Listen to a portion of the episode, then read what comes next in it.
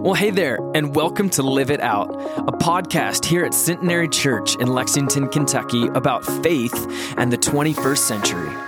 What does it mean to live as followers of Christ in a post Christian society today? Each week, we're going to have the amazing opportunity to talk with people across the globe who are committed to walking through this life with Jesus and hear their thoughts and experiences of the Christian life in an ever changing and hurting world. We hope that this encourages you and helps you in any way. So, without further ado, let's go ahead and jump into this week's episode. Welcome to Live It Out. I'm James Williams, lead pastor of Centenary Church, and each week we talk with some amazing Christian leaders around the world. Thank you for joining us today. Be sure to review the podcast today and subscribe. Uh, we'll let you know in the future what some of our upcoming episodes will be.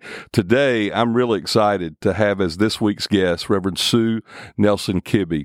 She has developed a powerful ministry assisting churches and church leaders leaders and their pastors so that they can focus on prayer and ministry fruitfulness. She's authored some transformational books, 10 to be exact, like Ultimate Reliance, Floodgates, and her latest work, Open Road. She is a former executive pastor of one of United Methodism's largest churches, Ginghamsburg United Methodist Church in Tipp City, Ohio, where she partnered with lead pastor Mike Slaughter. And Sue Kibbey you are one amazing leader today. You're now um, at United Theological Seminary. You're director of the New Innovation Center there. And I want to welcome you today to Live It Out. Thank you so much. It's a privilege to be on with you today. Well, we are excited about what we're going to talk about today, but also some upcoming things I'll talk about in just a few moments. And Sue, in in the church today, complacency and resignation to plateaus, they seem really to be the norm, but you really have a passion for seeing churches find their path to growth, to mission, really to change lives. How how does that happen with the work you're doing right now?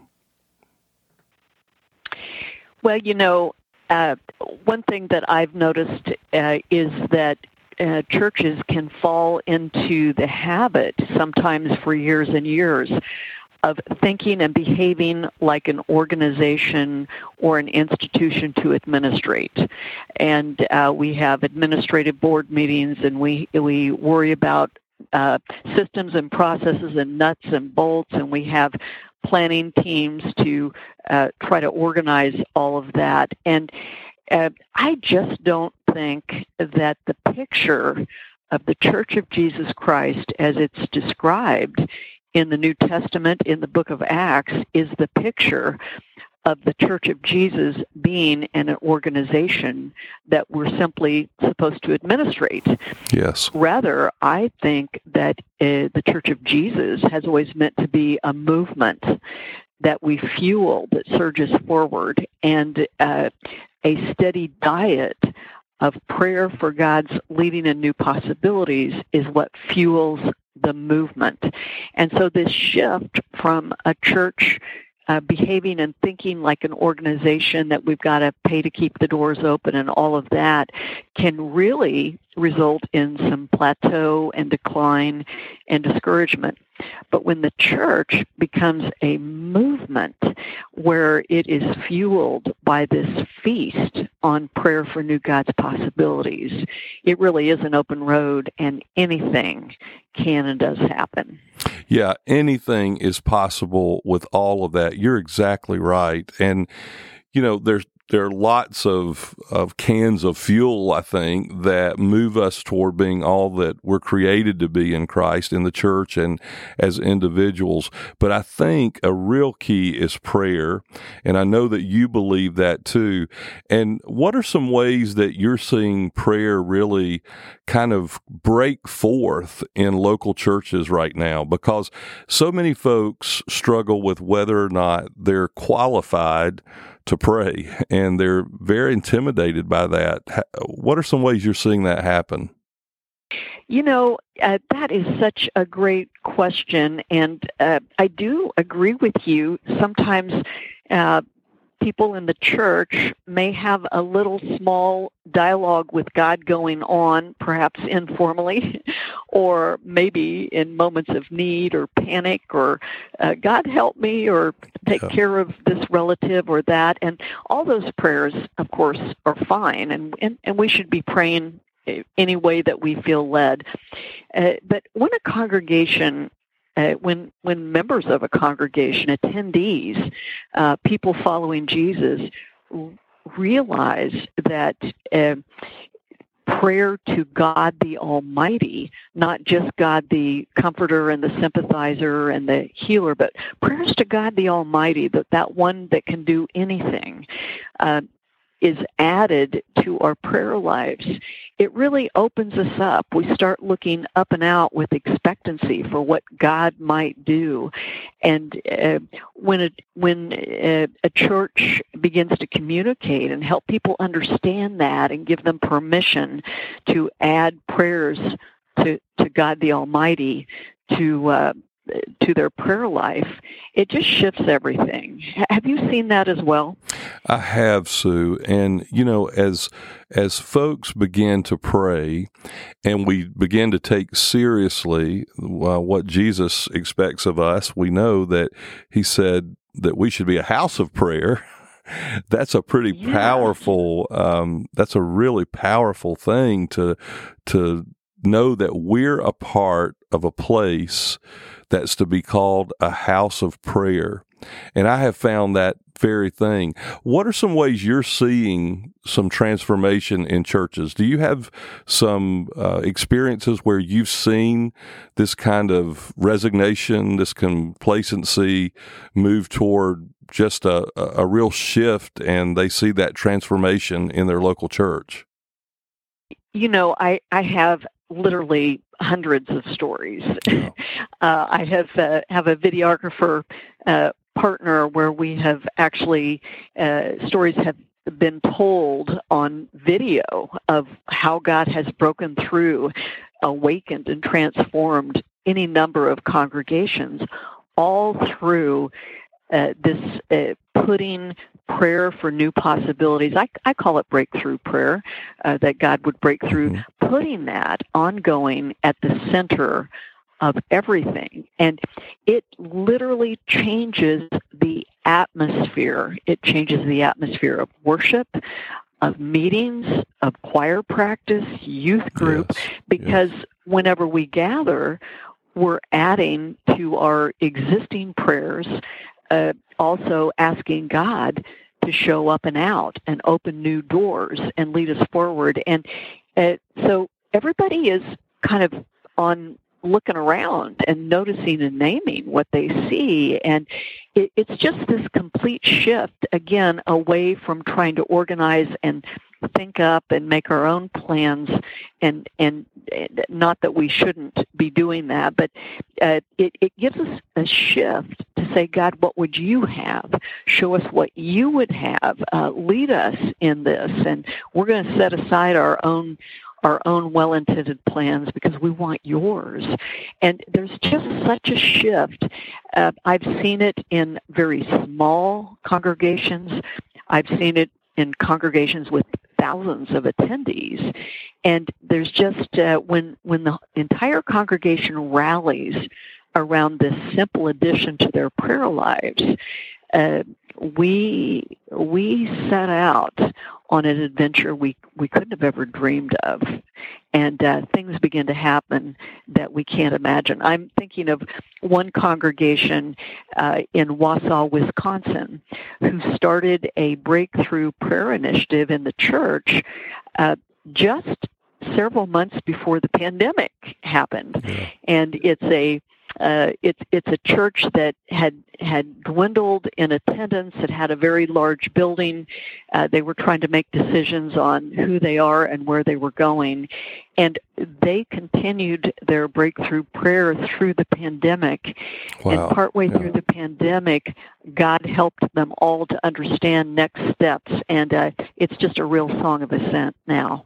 Oh my! Well, you know, it really is when individuals and especially leaders in a local church, begin to really grasp and understand. This is what I've seen, and and, and as I read your writings, um, it just really is like a neon sign that flashes. Um, that mm. when they really understand that this is about a shift to a reliance on the supernatural because we've been given many gifts yeah. and and we can do uh, and we have some really smart resourceful gifted people in the local church but when we understand that we can lean into the supernatural and what God can do through faith, yeah. I really have seen some amazing things take place. And not only in other people's lives, in the people that we're praying for, the communities that we're praying for, but it changes us individually when we feel that empowerment. And, and I love one of your book covers. I think it's uh, Whitewater Rafting. Am I right about that? Yes, yes, yes and it re- the and, ultimate reliance book. Yes. yes, absolutely, and that's really what it's like. It's it's not perfect. It's a little scary sometimes. It's a little dry at times, and it's and then but there are times when it is wet, and uh, and you really feel that spirit coming through those times of prayer, especially when we pray together. So I'm excited about what you're teaching us right now, and and the church in this moment. I think what you bring to us, it's for such a time as this. Thank you for that. Uh, well, you're welcome. And uh, when I wrote Ultimate Reliance, and I proposed that the cover should be uh, a group of people whitewater rafting. Uh, as I recall, the publisher uh, was taken aback and said, "Why would you ever have that picture uh, on the cover of a book on prayer, wouldn't you want just a garden with a quiet bench and and yeah. beautiful shrubbery?